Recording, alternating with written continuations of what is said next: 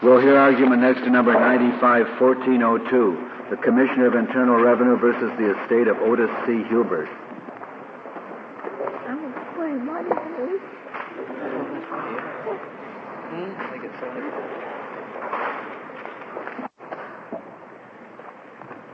Mr. Jones?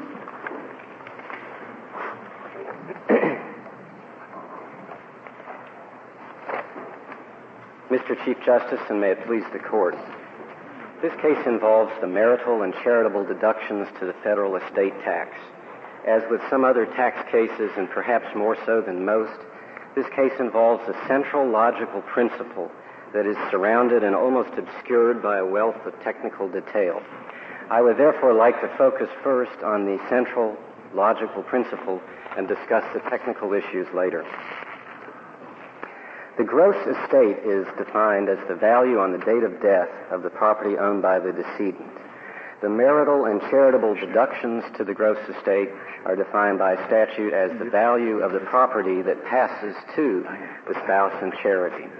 When, as in this case, the bequest left to the spouse or charity is burdened by the obligation of paying some expense or uh, administration expense or other claim against the estate, the value of the property that passes under the bequest is obviously less than the full face value of the bequest.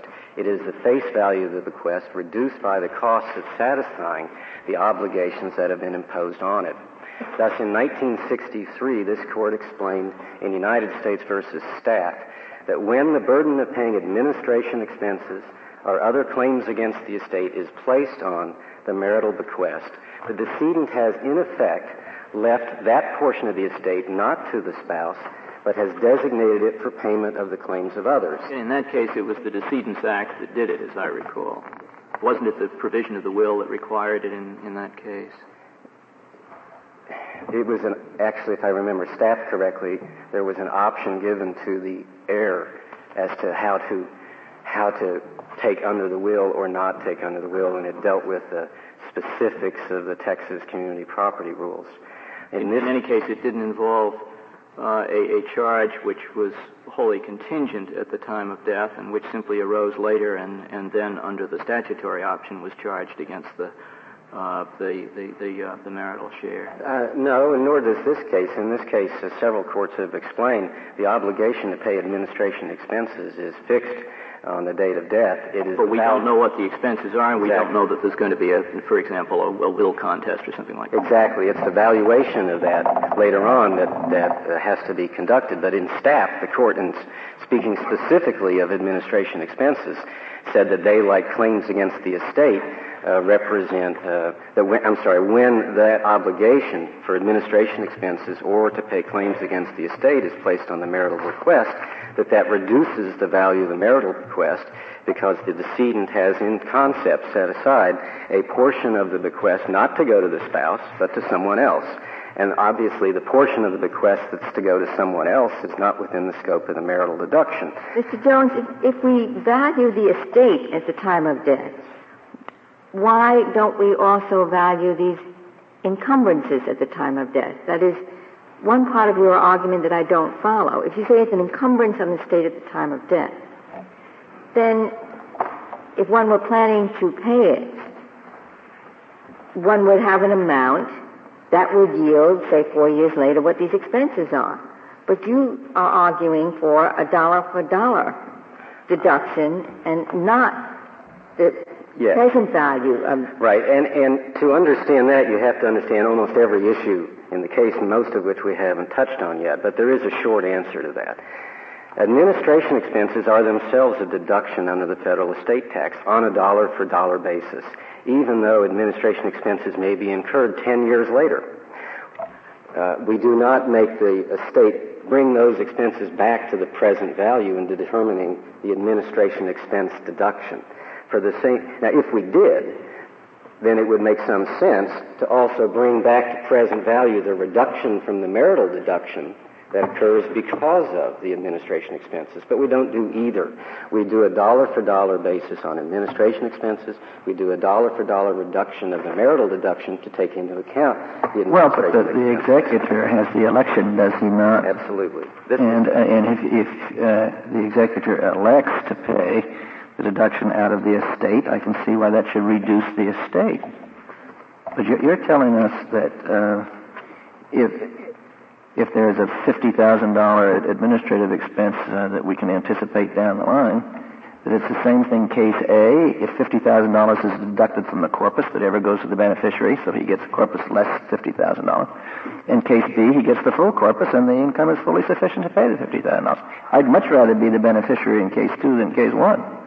I just don't see they're, they're just not the same. Well, they, I think I, uh, I can give you an example that would suggest, if I understood your point, that they are the same. If you had two alternative bequests, uh, the decedent calls you in his study and says, I'm going to let you choose. I'm writing the will, and here are the choices. In both cases, I'm going to give you a bank account with $100,000 in it.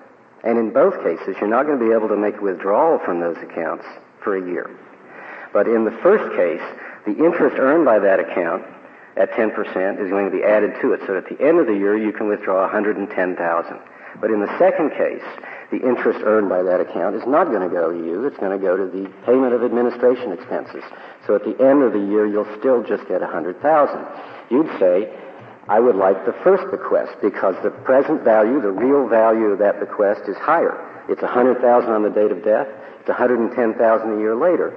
The second bequest the real value, as the court said in Stapp, is about 90,000 because it, recognizing the time value of money, if the income is going to be spent on something else, the present value of the bequest on the date of death is, is reduced by but, the... but your dollar for dollar theory doesn't recognize discounted values or time values at all. It, the dollar for dollar... The arbitrary. The dollar for dollar theory, as, I, as, you, as you described it, recognizes that this this issue serves at the border between the estate tax and the income tax.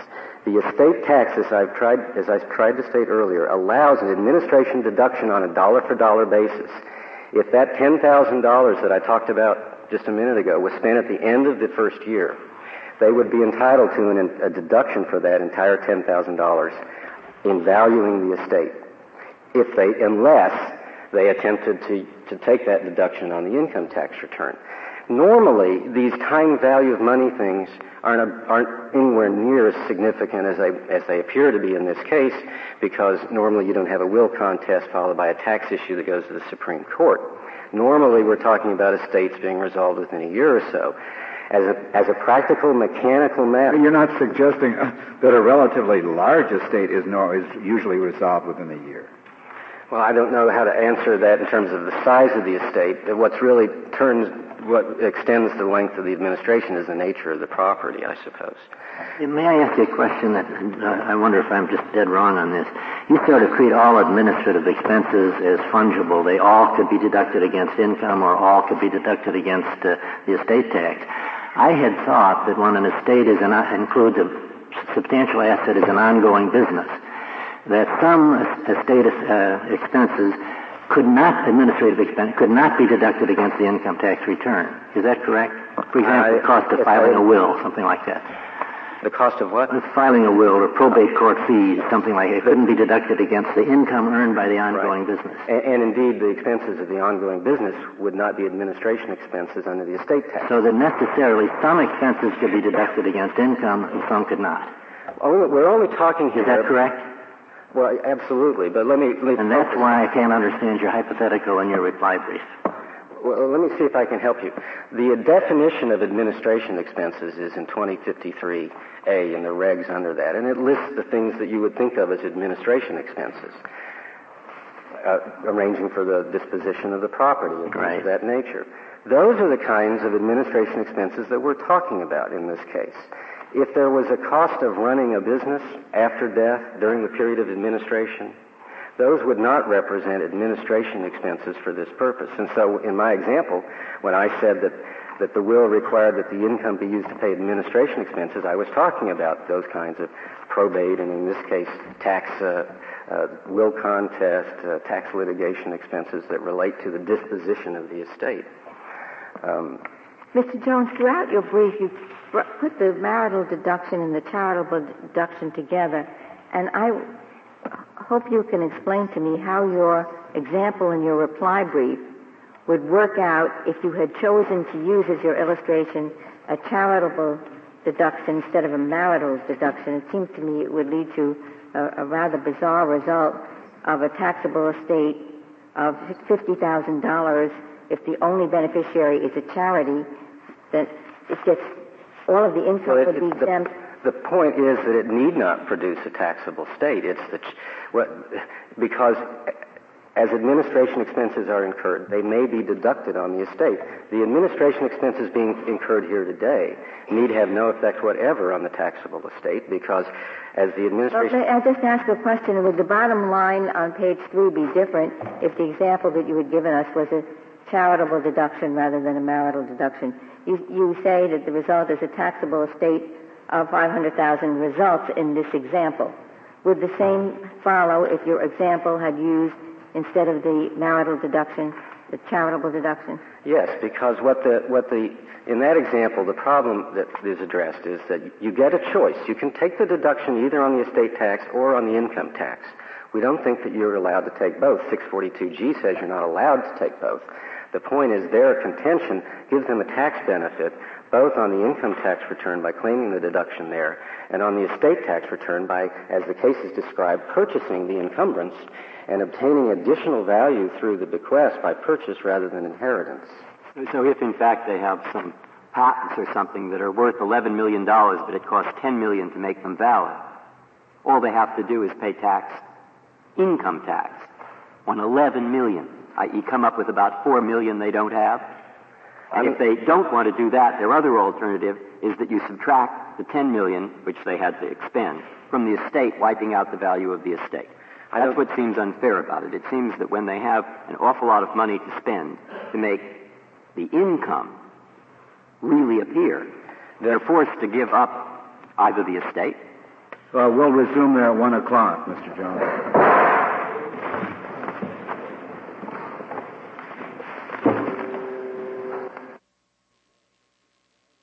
Myers question, tendered just before lunch. You should just say no. well, I don't re- recall, frankly, uh, whether to say yes or no, but what I recall is that your hypothetical was where an asset of the value of $11 million is left to the spouse, and it takes $10 million thereafter to, shall we say, perfect title to the asset.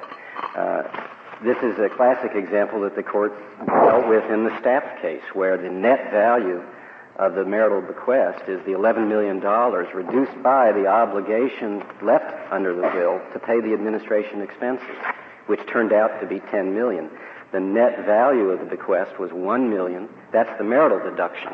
The spouse is entitled also to take an administration expense deduction on the estate tax return. So there is no taxable estate. What happened in this case is that what in your hypothetical, let's say $10 million of income was earned by this asset after death. in that case, the executor could elect to take the uh, administration costs against the estate tax return and have zero income tax liability on the $10 million of income. And our point is that that doesn't affect the calculation of the marital deduction. The marital deduction on the estate tax return is still $1 million. They have elected not to take the administration expense deduction on the estate tax return. So the taxable estate in that situation is 10 million, but there's no income tax. And so under 642G, you get to choose. You can take your administration expenses against the estate tax, or you can take them against the income tax. You can't get a credit for both, which is what they're asking for in this case.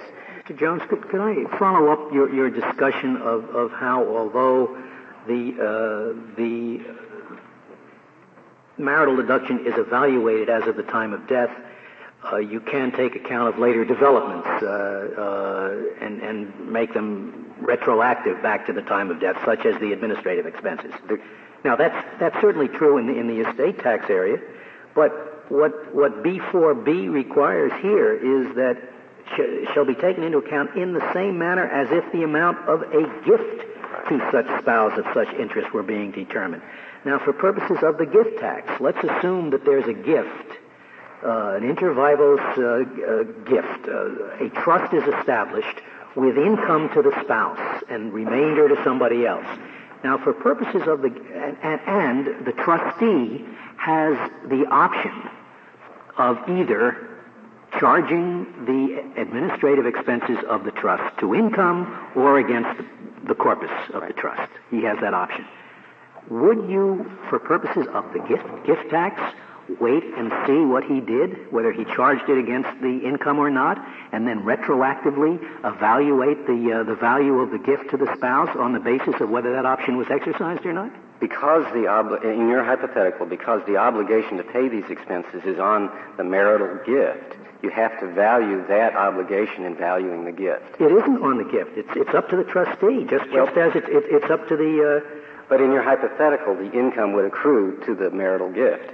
It was income that would either go to the spouse or would be used to pay administration expenses. It's like the $100,000, $200,000 accounts that I mentioned uh, at the beginning. If one of those $100,000 accounts requires that administration expense be, expenses be paid out of it, that reduces the value of that account on the date of the gift. but it isn't clear at the date of the gift whether the trustee will charge it against the income or not. It, it, it doesn't matter in valuing the gift. The, what matters in valuing the gift is knowing that this obligation is, in fact, imposed on the marital interest, the marital, the, the property transferred, whether it is imposed out of corpus or out of income. The, um, let, let me go back just one step because some of these questions are, are m- more conceptually difficult as we're discussing them than they need to be. Because in United States versus Stapp, the court authoritatively explained the language of the statute that you're referring to and explained in Stapp that the focus of the marital deduction is on the value of the property that passes to the spouse. And the court said, and I'm quoting, the appropriate reference, therefore, is not to the value of the property moving from the decedent. It is, as the court said, to the net value of the property passing to the spouse. But Why that was, was why was the commissioner so late in discovering Stapp? Uh, the commissioner has cited Stapp in, in prior cases, and I think that if you, But in, in prior, in the lower court, lower court proceedings in this case? when the case came up to this court, it had already been decided in the commissioner's favor by three or four other circuits. And I think that, that the other circuit decisions were directly on the point of administration expenses. Whereas Stapp wasn't? Stapp was not directly on that point, although Stapp answers that question by the court's discussion at the end, which says that administration expenses are like other claims against the estate. And when, when in that, when the marital bequest is burdened by the obligation of paying those expenses, that in effect leaves that portion of the estate to someone else rather than to the spouse. was, was the language in Stapp dependent upon the uh, widow's option at all? None, none, none. It was only it, was it's, it's, it's simply the fact that the administrative expenses were paid out. having taken that option, the, the question then was how to calculate the deduction. The, the logical principle of Stapp, and that applies in this area, is what was the net value, what was the gross value of the bequest reduced by the cost of the obligation imposed on it. All of the applicable statutes and regulations embody that principle.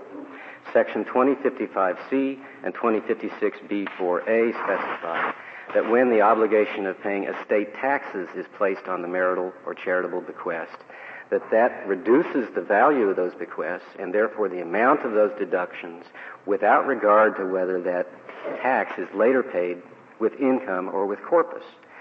In, in section 2056B4B, Congress specified the same result when any encumbrance or obligation is placed on the marital bequest. And the legislative history of that provision states crystal clearly that this reduction in the value of the marital bequest and in the amount of the marital deduction must be made without regard to whether that payment is ultimately made out of corpus or out of income attributable to the corpus of the bequest. Mr. Jones, may I go back to a point I raised this morning, and perhaps uh, you can straighten me out on it.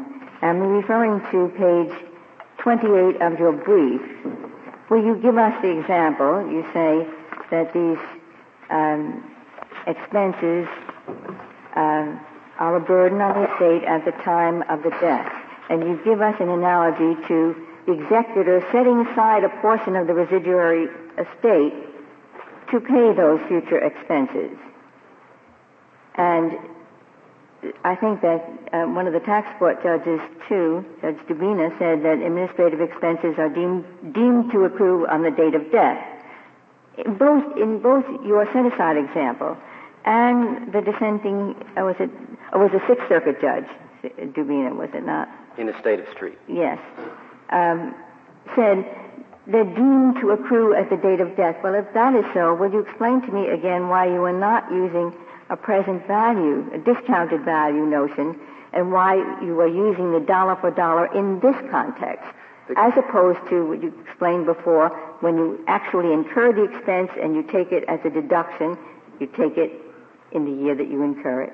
But why, on this set-aside analogy, don't you use discounted value? When when you take an administrate when you incur an administration expense and you claim it on the estate tax return, you don't take it in the year that you expended it. My point was that you get a dollar. If, if I have an estate that, that occurred in 1982, a death occurred in 82, and I have an administration expense in 1990, if I take that administration expense on my estate tax return, I take a dollar for dollar amount. I don't reduce the 1990 administration expense back to present value in determining the administration expense deduction on the estate tax return.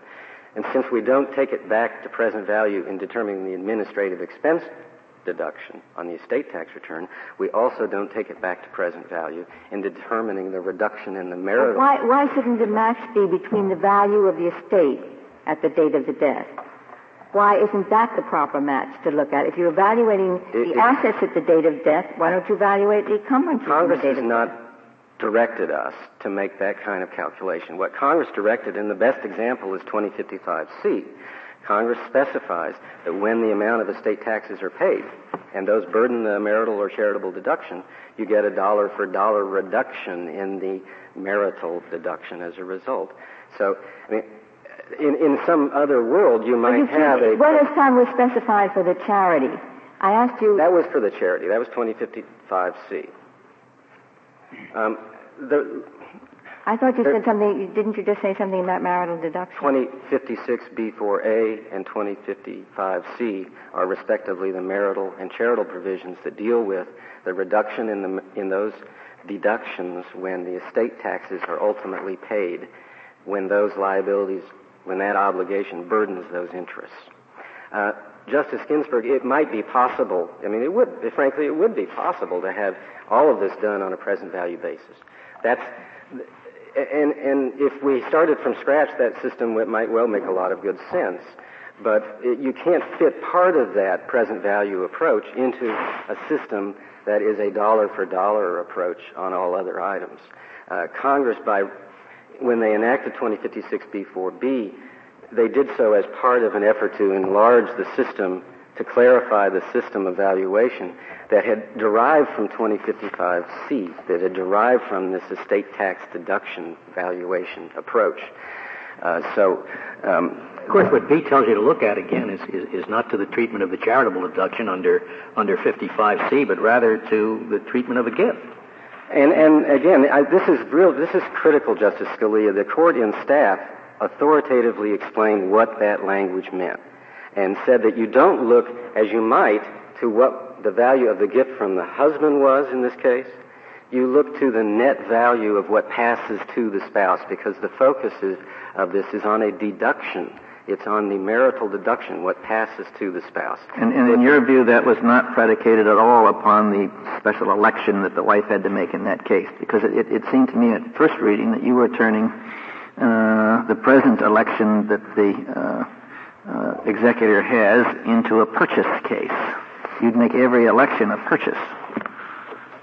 The, the, the Stapp case proceeded on the assumption that the wife, um, by making her election, was in effect purchasing her property. It really It seems to me you're just extrapolating that and saying every election is a purchase. It really doesn't matter how the administrative expense obligation is paid. The spouse could simply write a check for all the administration expenses, or she could use post-death income, or she could use corpus. Those obligations have to be paid. It doesn't matter how they're paid. What matters is how much are they, and under Stapp and under the statute, how much they are is a reduction in the value of what passes to her under the bequest. If she pays off those obligations with any other source of income, that's what the courts describe as purchasing the encumbrance rather than inheriting it. I the, like the, the meaning then of the, the introductory phrase in, in uh, B4B, where the interest uh, in property, etc., is encumbered, uh, I guess has to be read to mean it will always be encumbered it, by an administrative expense. If it is encumbered. I mean, the, the, unless, unless there's a contrary direction.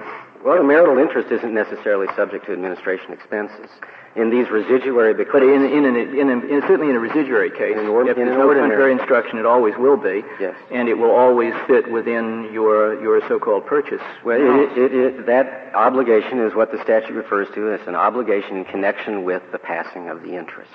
Any obligation in connection with the passing of the interest has to be reduced from the face value of the bequest to determine what Stapp calls the net value. I would like to. Why, may I just ask you one more question? Why didn't they? Why didn't they say just what you said? Any obligation as opposed to any encumbrance. Well, they said both, Justice uh, Well, the, the, the initial phrase refers to encumbrance. And the second phrase says any obligation imposed in connection with the passing of the interest.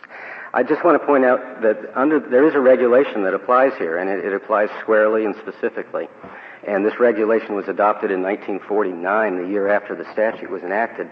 It has been consistently applied. It is a long-standing contemporaneous regulation.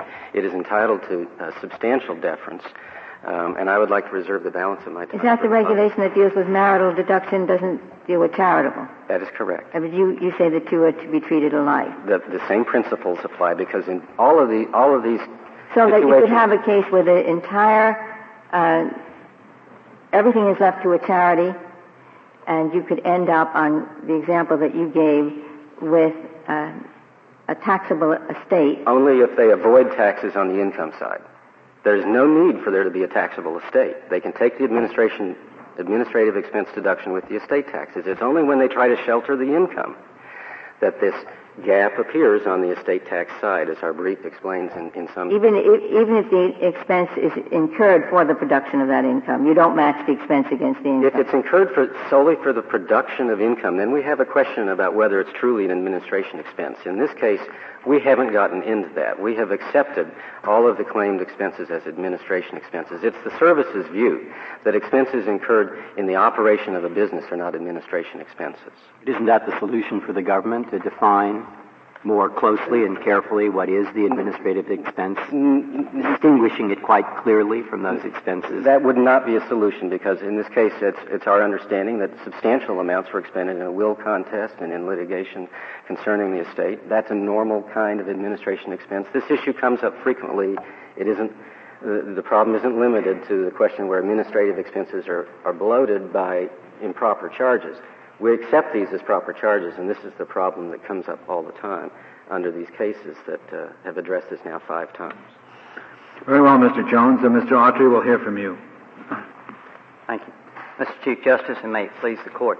The difference between the course taken by 15 out of 17 of the United States tax court judges and the majority opinion of the 11th Circuit and the course urged by the Commissioner in this litigation is that the tax court in the 11th Circuit followed the actual flow of the property.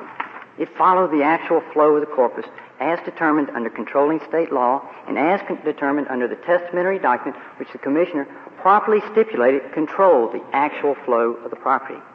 The Commissioner in this case urges a federal fiction that overrides the controlling testamentary document, that overrides the state property and probate law, that overrides, frankly, her own estate tax regulations and rulings. If the expenses are payable, administrative expenses are payable from corpus, uh, I take it there's still a deduction on the fiduciary return?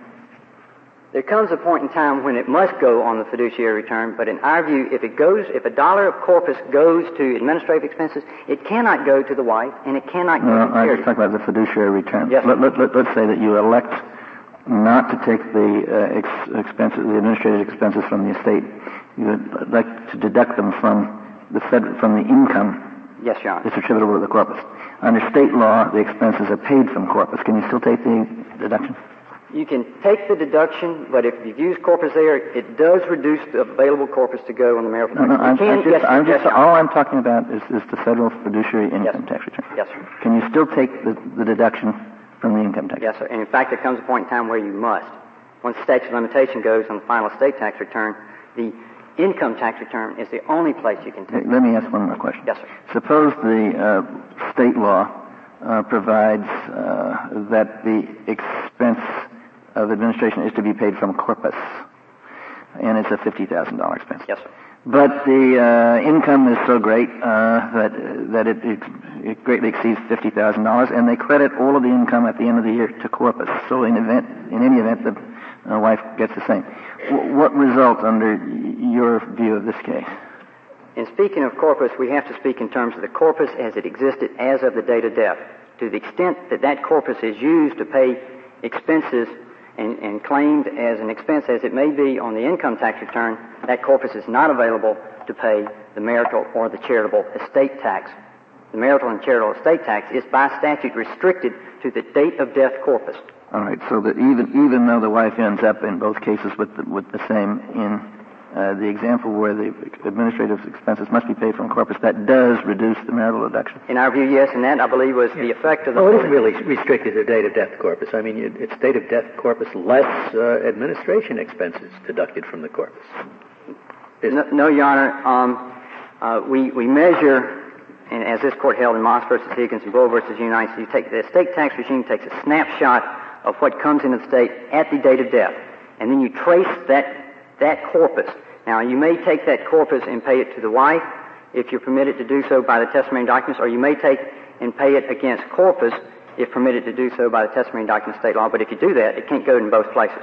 No, I, I don't understand. Now, let's let's assume a two million estate. It all goes to the wife the expenses uh, paid by by the uh, administrator in the course of administrating uh, administering the, the, estate are two hundred thousand dollars. Yes.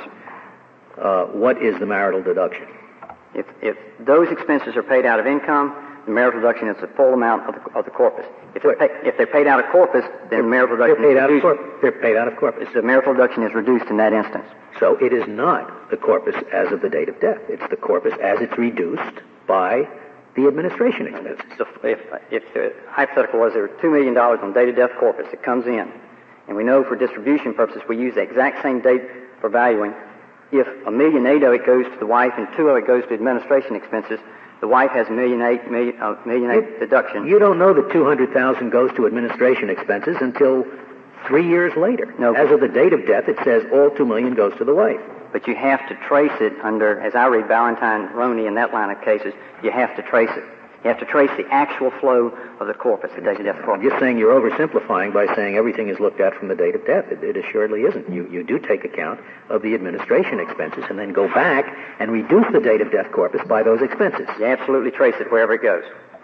Is it normally in an estate, if suppose the person dies and they have $10 million in assets, but they know that 200,000 will inevitably be spent on administration.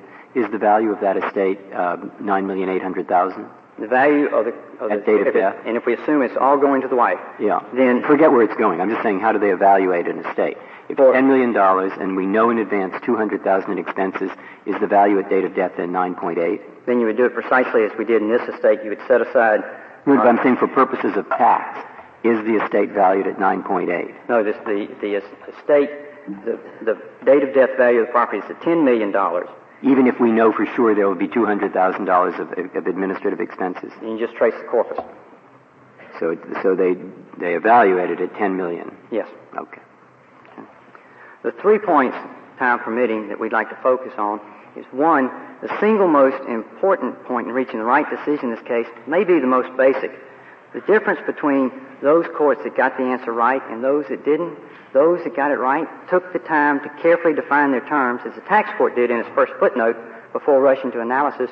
And as a consequence, they avo- avoided the false equation that's been so sharply criticized by the commentators. The false equation that equates marital share with marital deduction. Marital deduction consists solely of date of death corpus. Marital share consists of both corpus and income. Two, the statutory structure of the federal estate tax regime is built upon the sound, sensible foundation of symmetry. And that symmetry is achieved by taking the same statutory term for measuring property coming in and leaving the estate value and applying it at the same precise point in time. Indeed, we feel like we believe that that's a constitutionally driven proposition. This is a transfer tax. that we're working with, and we take a picture at the effective transfer date by operation of law, uh, which is the date of death, unless, of course, the, de- uh, the decedent, excuse me, the executor elects an alternate valuation date.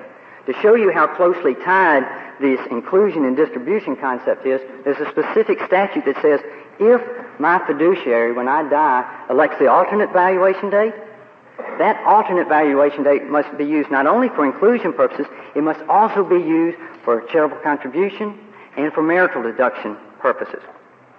We, time permitting, hope to demonstrate the practical application of these principles to reality and how it renders the result of order and symmetry. Indeed, time permitting, we will demonstrate to you how the government's position in this case is designed. The object of that position is to create what we call a disappearing residuary. At some point in your discussion, would you uh, explain to me why the government uh, is wrong in citing Stapp as controlling in this case, or do you think we have to modify Stapp in order to reach the result you uh, you propose? Well, actually, Your Honor, we applied Stapp in this case in the distribution of the property here. It just doesn't apply to the impact of administration expenses on uh, the uh, burden borne by corpus or the income beneficiary. What Stapp, as we reach Stapp, uh, and indeed the government has in effect uh, deemed by way of a, a, revenue ruling, is that you look at the value, you look as if there's a mortgage or something of that sort, and we had substantial mortgages in this case, and then you look at the equity received by either the wife uh, or the or the charity. Stapp, however, as, as pointed, about, uh, pointed out by several of the questions raised during my colleague's presentation, focus upon a situation where the obligation existed at the date of death. As a matter of certainty as to existence, it was in existence in the will, and it was an obligation imposed upon corpus, not upon income. And so, in well, I don't understand what difference that makes. I, I, I, what I understand about your case is why you acknowledge, as I, am correct that you acknowledge that if this obligation were placed upon corpus, yes. it would reduce the mar- marital deduction. Corpus has to go there. Yes, Your Honor. Why is it different if it's placed upon income? Two reasons. One, the statute, and, and you, it takes a little bit of effort to, to work through this. 2056B4B speaks only to obligations on corpus. We know that because 2056B4 only speaks to that marital share for which a deduction is allowable. What does that mean? Well, let me take a step back. 2056B4B says any obligation or encumbrance on, quote, such property or interest. What does such property or interest mean? We take a step upstream to 2056B4, the introductory paragraph, and it says that property passing to the spouse for which a deduction is allowable. Now, what does that mean? You go to the introductory paragraph of 2056A, and it says that the deduction that is allowable is only to the extent that it's included in the gross estate.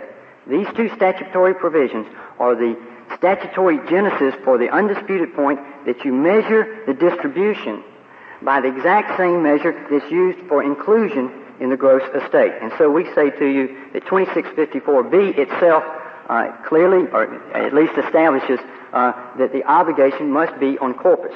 The regulation which the commissioner relies upon in this yeah, case. But, but, I mean, an obligation, it, it is certainly an encumbrance upon corpus, corpus to say that all of the interest from this corpus must be used for a certain purpose. Certainly that renders the corpus less valuable to me.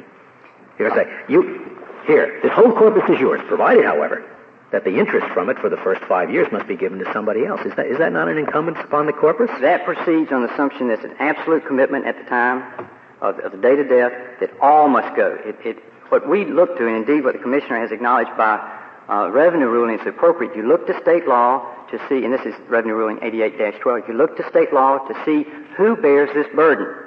If it is the corpus beneficiary, then the corpus beneficiary must bear the burden. If it is the income beneficiary, then it's the income beneficiary, and it does not impact the corpus.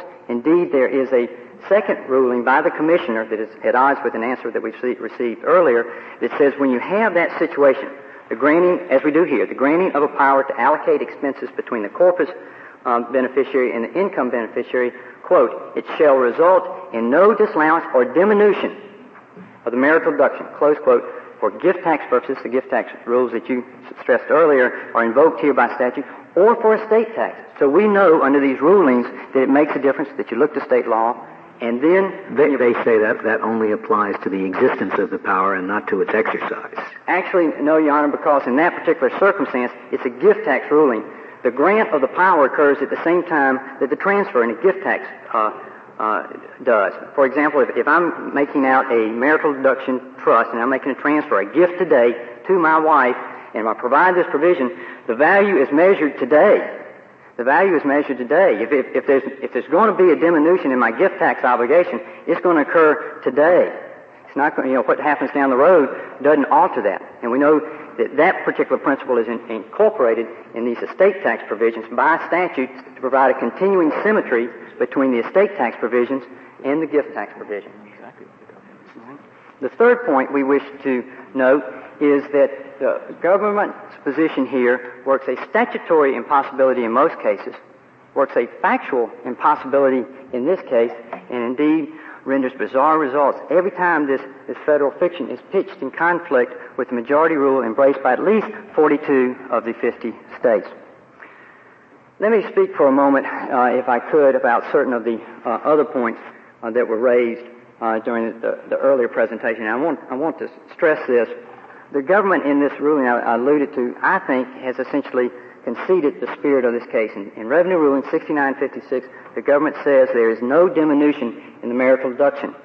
You tie that into Revenue Ruling 88-12, which says you look in determining the impact of debts and expenses and calculating the net value, in calculating the net value uh, of the marital deduction, state law is determinative. Uh, the uh, other aspect uh, that uh, arises is this concept that we are somehow equating the treatment under 2053 with the treatment under 2056B4B.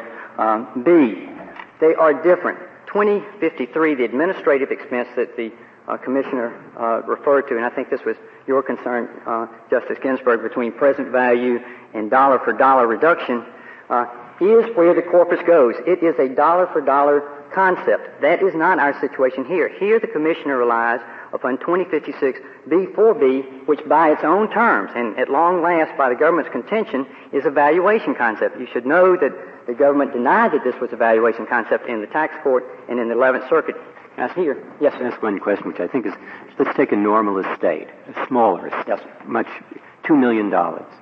And it's worth $2 million at the date of death. And everybody's sure there'd be 200,000 worth of expenses. I take it under ordinary reasoning, the widow, if it was a man who died, would get 1.8 million for getting other deductions, and they'd pay 200,000. Now suppose that that's what would happen normally, and that other 200,000 would normally be deducted as a category of administrative expense. I'm right so far, right, basically. Okay. It may now, proceed that now way. Now suppose a Martian comes along, a Martian, somebody not related, and happens to pay the 200,000. And therefore the estate is now really 2 million instead of 1.8. Okay, because he, the, the wife now gets the $2 million. But I take it their position is that last 200,000 came along by purchase. It came along uh, in some other way. It wasn't, it wasn't obtained by the marital deduction portion of the estate.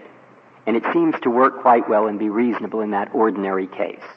I mean, there's nothing in the law that says that 200,000 came through the marital deduction. They're saying it ended up being part of the estate, but it wasn't part of the marital deduction.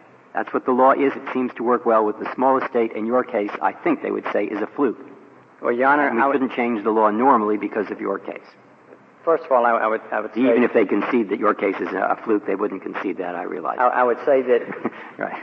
I, I, would say this, Your Honor. It, it certainly, it, it, at first blush, you say, well, you know, everything sort of matches up. Mm-hmm. I, hope that I can demonstrate to your satisfaction that that analysis involves a double counting where the controlling testamentary documents and the state law permit that the expenses be paid out of income as do 42 of, of the 50 states. And, and let me see if I might draw some distinctions on this particular hypothetical. $2 million a state. If under the controlling testamentary documents in, state, uh, excuse me, in state law has to be paid out corpus, the surviving spouse gets a million eight.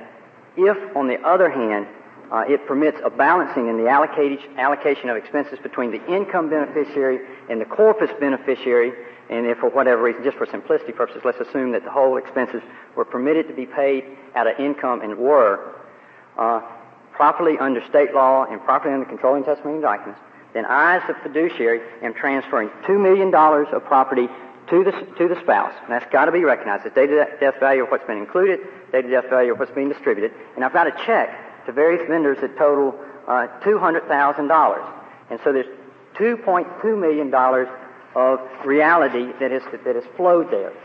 Under the government's approach, they would take that amount properly paid out of expenses, excuse me, those expenses properly paid out of income and pretend it was paid out of capital so that the fiction would work that there's only $2 million of distributions when it's properly uh, $2.2 million of distributions. Your example with respect to the Martian is very much like the situation in Ballantine and Roney, where there was an obligation on corpus, and it's viewed, and I agree with this completely, it's viewed that whereas the obligation on corpus, if somebody else comes in and helps them out, it doesn't change the state. You cannot violate state law in the controlling testamentary documents and circumvent and alter the result. You've got to follow what the commitments are on corpus, as the Commissioner said in Revenue Ruling 88-12. And so, uh, at first blush, everything seems to stack up nicely, but what happens is you, uh, you only get to that uh, result um, and ignore the $2 million, excuse me, $200,000 properly paid out of income under state law and controlling testamentary document. If you double count, if you use $2 to create every $1 uh, of deduction and you ignore the, uh, the payment.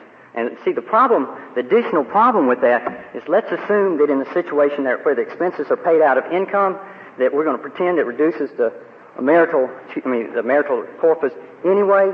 Um, what that does is that creates a, this gap, this disappearing residuary.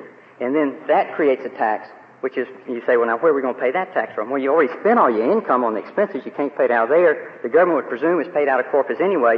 So the tax on that $200,000 is taken back in to reduce the amount of corpus flowing to the wife, which creates another tax, which is taken back in to further reduce the marital deduction of, of the wife, which creates another tax, spiraling downward, ever downward. This is the multiplier effect addressed by the amicus brief on behalf of the American Council on Education and United Way. And for that reason, it creates sort of a chaotic result because you don't have any income left. What's worse, and this is sort of the point of the government's position with respect to where you can always just sort of waive your election under 642G and leave it on the gift tax return, leave the expenses on the gift tax return. The difficulty with that is that as the uh, commentators have recognized, that operates to repeal 642G. One of the uh, articles that we cite in our uh, in our brief says does 642G election still make sense? Um, what that does is sure you can take the expenses that you paid out of income in your hypothetical, sir, the $200,000 expenses that were actually paid out of income, and move them back over to the estate tax return. What happens if you do that? And that, that's, I think, the government's ultimate object. You end up with a an income tax on gross income, on the full $200,000. By depriving the income beneficiary the benefit of those deductions, you create a tax on gross income, and that income beneficiary doesn't have any net income to pay those taxes. Isn't, isn't the government correct in its reply brief uh, in simply saying that election is always of value to the estate that doesn't uh, that isn't large enough to, to qualify for the estate tax? No. That alone is a common enough situation to justify the, the existence of that option provision. Well, I mean, it, it, it's, it's true that there are circumstances where there is no meaningful election, that you, you cannot... There are circumstances. Most estates aren't big enough to qualify, to, to have to worry about the estate tax anyway. Well, to be sure, the, the estate tax is imposed on a very small sliver of the American population. But the, the fact of the matter is, I don't think it's an answer to say we have a meaningful election available to all citizens to say, yes, there are some circumstances where it doesn't do you any good to exercise the election. That right. Every election in the in the uh, in the law has to be interpreted in such a way that it will be of benefit to everybody. Not that it will be of benefit to everybody, but I would I would say uh, to uh, proceed on the assumption that there are those who don't have a meaningful election because they don't have an estate tax return that's due. Uh, does not address the problem that those who need the meaningful election ought to garner some benefit from the election. The uh, circumstances uh, that we think uh, we face here are uh, largely cured in our minds um, by the Fifth Circuit's opinion in Estate of Warren. In Estate of Warren, you recall, uh, that the court noted that there is no preference in federal tax law as to whether or not these expenses are borne by the income beneficiary or the corpus beneficiary. And you should know in this case, the income beneficiary and the corpus beneficiary in the marital deduction QTIP trust, qualified for terminal full interest trust are two different people. It's two completely different people. Um, the, what Warren says that there is no preference is interesting to me as I read the government's distinction. As I understood the government's distinction, the government said there in 1993, as they said in Revenue Ruling 88-12, well, we relied upon exclusively the controlling testamentary document. Well, if it is appropriate to rely exclusively upon the controlling testamentary document in 1993 in Warren, as the government had relied exclusively upon state law and the controlling testamentary documents before, or relied in large measure before in uh, Ballentine, Austin, uh, Roney, um, why is it not appropriate here? Why isn't it appro- appropriate here? Isn't what the effect of the, of the government's position saying is that when I go determine um, who who bears these administrative expenses as between my wife and my children on a different a marital bequest and a non-marital bequest, state law governs. But when I go to allocate expenses as between my wife and my children in a life estate and remainder context, somehow state law does not obtain. And so uh, we say there's no, no basis, no, no, no, no uh, material difference for altering the control of state law in those uh, circumstances. Mr. Autry, uh, Justice Breyer raised a question of, well, really, does this matter much? Is this a fluke case? And after all, even you could take the, uh, from now on, you can, you can take the expenses against the corpus. To the extent that I'm conforming with my state law fiduciary duties, yes, ma'am. So, is this just a fluke case? What does it does it matter? It, I don't believe that it's a, a fluke case. It, I think it's a smaller case than the danger that's being created here. Um, well, what is that danger? The danger is that uh, this concept of date of death valuation is a concept that is being, we think is being undermined here with the concept of uh, opening the door to hindsight. But it, and it's arisen in five cases by our count in 50 years. Five cases in 50 years in which the deductions are being shaved. But that concept, that date of death valuation concept, impacts the inclusion of every asset on every estate in America. And so if we open the door, contrary to this court's holding uh, in Ithaca Trust, uh, contrary to uh, this court's holding on the inclusion side in uh, Maass versus Higgins and Bull versus United States, to hindsight, I think the government's going to lose far more revenue than they would gain by shaving these deductions in these five cases. And so I say to you, I think it is a broad concept. I think we're dealing with fundamental principles of estate taxation, and, when, and it's a dangerous thing for a very small benefit here to open the door to a large uh, loss there. I don't know if that's at all responsive to your question. Um, the uh, fact of the matter is, uh, Your Honor, we subscribe to uh, Justice Holmes' theory. Justice Holmes advocated in his lectures before uh, Harvard, they were ultimately embodied, embodied in the, the common law, that the law ought to be more concerned with the practical application to reality based upon experience than with detached logic or... Yeah. or At that time, he hadn't seen the Internal Revenue Code. I know. A fortunate soul indeed. He did, however, apply that. He did, however, apply that wisdom um, in his decision in Ithaca Trust, which is, I think, squarely on point in principle with this case. In Ithaca Trust, we were dealing with a deduction, a circumstance where uh, a gentleman died. He left a life estate to his wife with the remainder interest to the charity. And the question was, how do we measure the value of that charitable deduction? As events turned out, the wife regrettably died by way of accident uh, one year later, and the state wanted to come in and say, well, you know, the life estate is much smaller, and therefore the remainder interest is much greater, and therefore the charitable contribution deduction is much greater. And, and Justice Holmes, on behalf of this court in this trust, said, I know the temptation to uh, in, to take what is now the readily known fact, the matter of certainty, to resolve the past event. But if we're to be true to this principle of date of death valuation for deduction purposes, distribution purposes, in addition to being true to this principle in Maass versus Higgins and Bull versus United States for inclusion purposes, we cannot succumb to the temptation of using hindsight. We cannot proceed uh, to resolve those uncertainties that existed, that must exist in every valuation at the date, date of valuation. Unless the charge is against the corpus. Then, then we do use uh, hindsight. You trace the corpus. You, you take the date of death, and wherever that corpus goes, you trace it. You don't use hindsight uh, to erode the That's a universal principle if you're willing to ignore it with respect to the corpus. No, no, Your Honor. You look to who gets that property. The 2056 and 2055 uh, both speak specifically to the property included as of the date of death in the gross estate. and they can only get a deduction equal to that amount of corpus that they ultimately got, and we measure what they got. It's a question of my wife got precisely what I gave her. What I gave her was the Mr. corpus. Autry, Yes, in sir. your uh, brief, you gave us seven independent, sufficient reasons for affirming. Yes, sir. Which one would you rely on if you had to pick one? Symmetry. The number one. Yes, sir. Thank you. Symmetry, I submit to you, is far preferable to the sort of chaos that we've tried to describe as best we could in our brief of a disappearing residuary, of the downward spiral, uh, of multiplier effect, and of the unnecessary conflict created between the Commissioner's recent construction of this regulation, adopted 40 years after the fact, the conflict between that construction, the Commissioner's own estate tax regulations and rulings, we've cited uh, 69-56, the ruling specifically says there's no diminution, and indeed in conflict with uh, the gift tax regulations and rules invoked here by statute. Symmetry and order, we urge upon you, is preferable to that form of chaos. Thanks very much.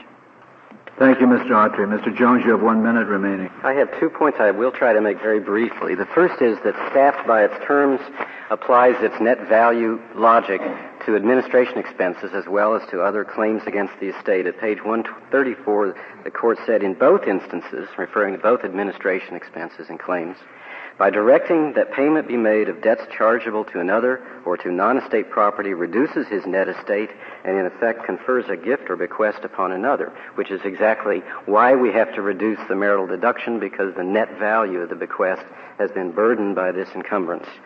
I need to say very briefly that the regulations and rulings that the tax court and that the taxpayer rely on are a classic example of apples and oranges. The regulations and rulings that the tax court relied on were under 2056B5, which relates to a marital deduction when a gift is left in trust where the spouse gets in. Thank you, Mr. Jones. Your time has expired. The case is submitted. The Honorable Court is now adjourned until tomorrow at 10 o'clock.